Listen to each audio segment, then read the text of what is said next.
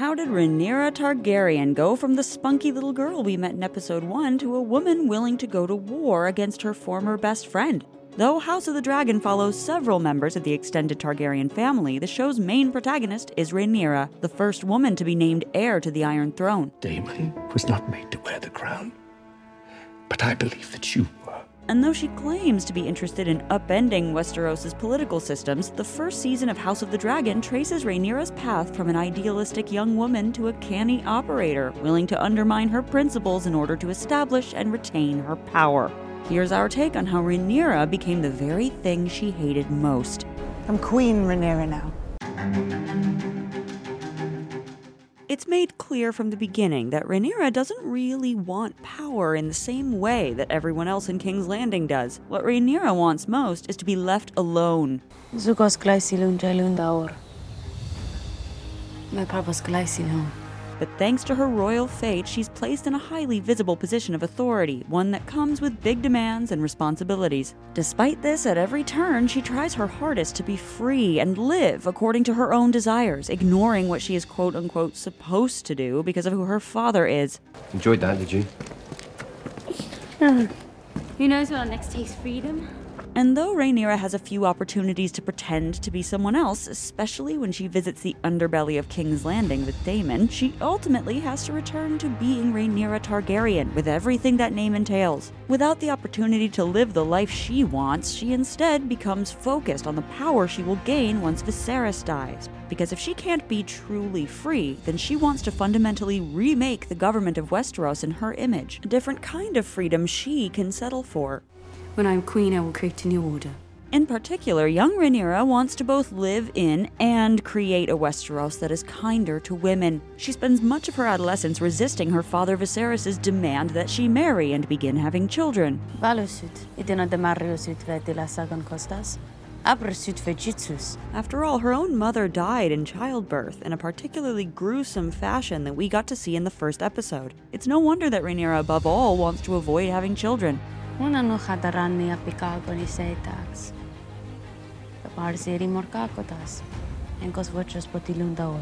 Rhaenyra also pursues her own sexual agency, with Sir Criston deciding to live for what she wants. This is what makes Rhaenyra's character so appealing. We love a rebel, and she staunchly opposes the archaic traditions of Westeros' ruling class. I do not wish to get married. Even I do not exist above tradition and duty, Rhaenyra. This is all in sharp contrast to Alicent, who accepts those traditions and duties throughout her life without pushback. When her father suggests that she ingratiate herself with the king, she does it. She marries the much older Viserys without complaint, and though she doesn't enjoy having his children, she still makes an effort to embody the role of queen.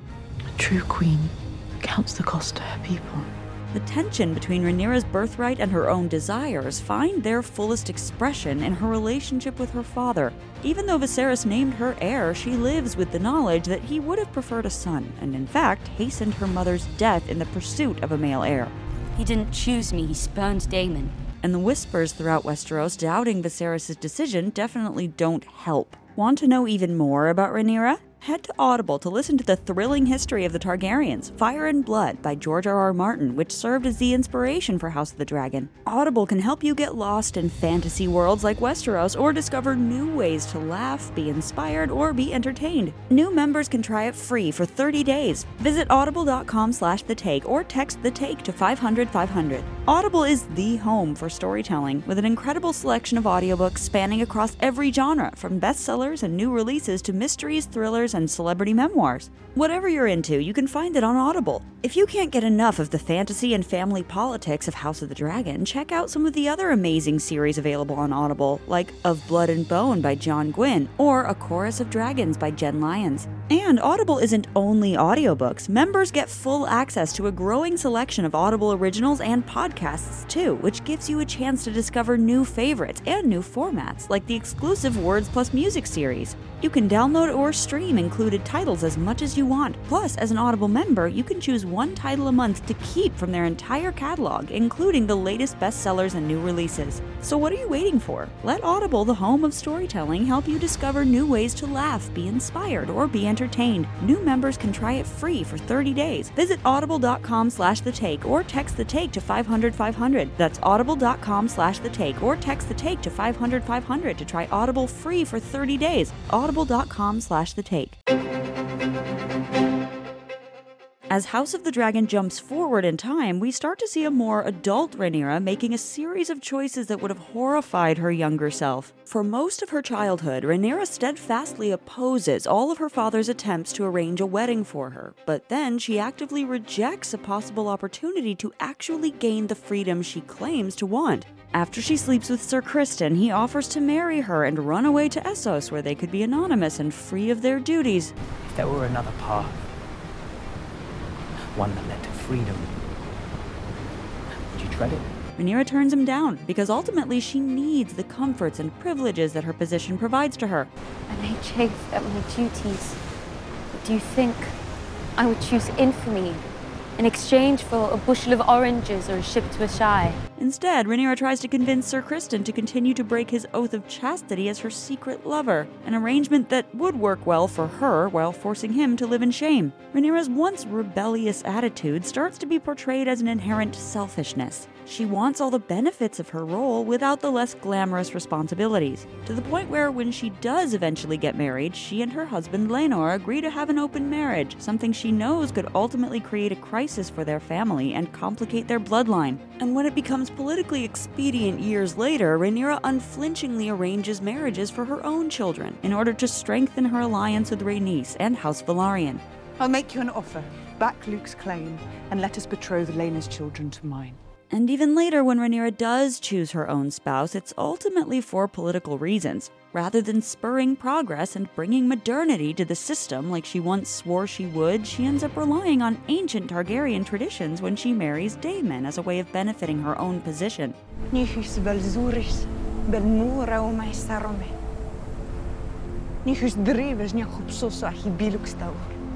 Of course, the biggest betrayal of Rhaenyra's younger self is the fact that she had children at all. Though she feared and hated the idea of childbirth, she eventually goes out of her way to have a child with Daemon, again as a way of strengthening her own hold on power. And while she originally wanted to find her own path in life and sought total freedom, some of Rhaenyra's biggest setbacks come because of her concern for her sons, especially after Lucerys wounds Aemond's eye.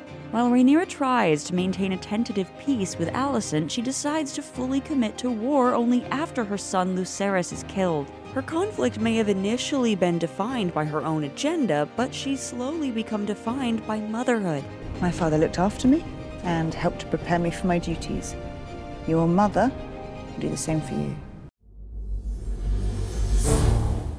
So, what causes Rhaenyra's change, and is she really betraying her own ideals? Consider the changes in her friendship, rivalry, and eventual outright hostility with Alicent. At first, Alicent is actually the kinder and more empathetic of the two girls. It will take time. It did when I lost my own mother. Rhaenyra, on the other hand, claims to want to live outside of the royal family, but still shows some early signs of enjoying her power over others. Her heart broken for those. Your Grace. Did I say to stop?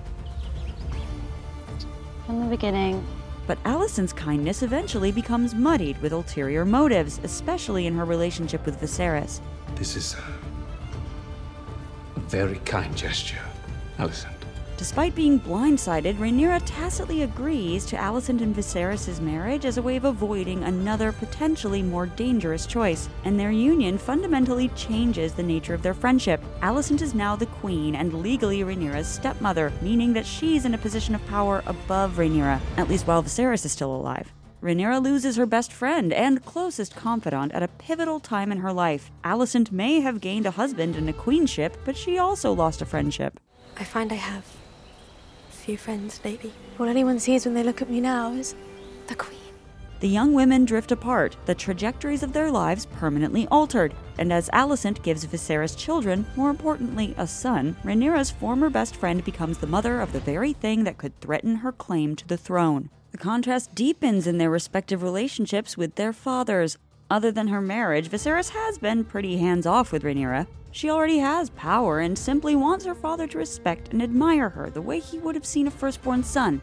I want him to see me as more than his little girl. Whereas since childhood, Alicent has been used by her father for his own political gain. Both Rhaenyra and Alicent eventually come to see tradition and hierarchy as a weapon, albeit from fundamentally different perspectives. Where Rhaenyra struggles against the traditions that would bind her to the subservient role of women in Westerosi society, Alicent begrudgingly accepts them and then uses them to her advantage. She learned from her father that she must work to advance her position and to cloak her ambitions under the guise of duty. We play an ugly game. And now, for the first time, I see that you have the determination to win it. As time passes, Alicent's resentment and jealousy of Rhaenyra grows, both because of the way Rhaenyra does as she pleases, and because Alicent isn't afforded that same freedom. What have I done but what was expected of me? Forever upholding the kingdom, the family, the law. Rhaenyra and Alicent's hostilities come to a head in the wake of their son's fight, which both leaves Aemond without an eye and threatens to bring Rhaenyra's indiscretions out into the open. By now, Alicent has become used to power and demands a literal eye for an eye. On the other hand, Rhaenyra is able to contain herself Rhaenyra is the only one who's demonstrated restraint. And rely on the privileges that she previously scorned. The line of succession is the most important thing and shields both her and her children from her own infidelity. My sons are in line to inherit the Iron Throne, Your Grace. This is the highest of treasons. Both Rhaenyra and Alicent have suffered as a result of this system they may not like, but were ultimately born into, forced to play the game put in front of them as the Targaryen Empire begins to crumble. And both of them end up investing their hopes and dreams into their children being the ones to continue that system rather than breaking it. On one hand, Rhaenyra gives in to many of the worst and most damning instincts of the Targaryen family and of Westeros' political system. But on the other hand, her thirst for power makes sense. The only way for her to have the freedom she craves is to actually be the person who holds all the power. So, in many ways, she's still the confident, often defiant girl we saw in episode 1. As rebellious as Rhaenyra is, or was, she didn't want it to come to war. When dragons flew to war, everything burned. I do not wish to rule over a kingdom of ash and bone. but soon realizes that it must. With the show teeing up a bloody second season, we'll see just how far Rhaenyra will go to claim what's rightfully hers. I thought I wanted it. But the burden is a heavy one.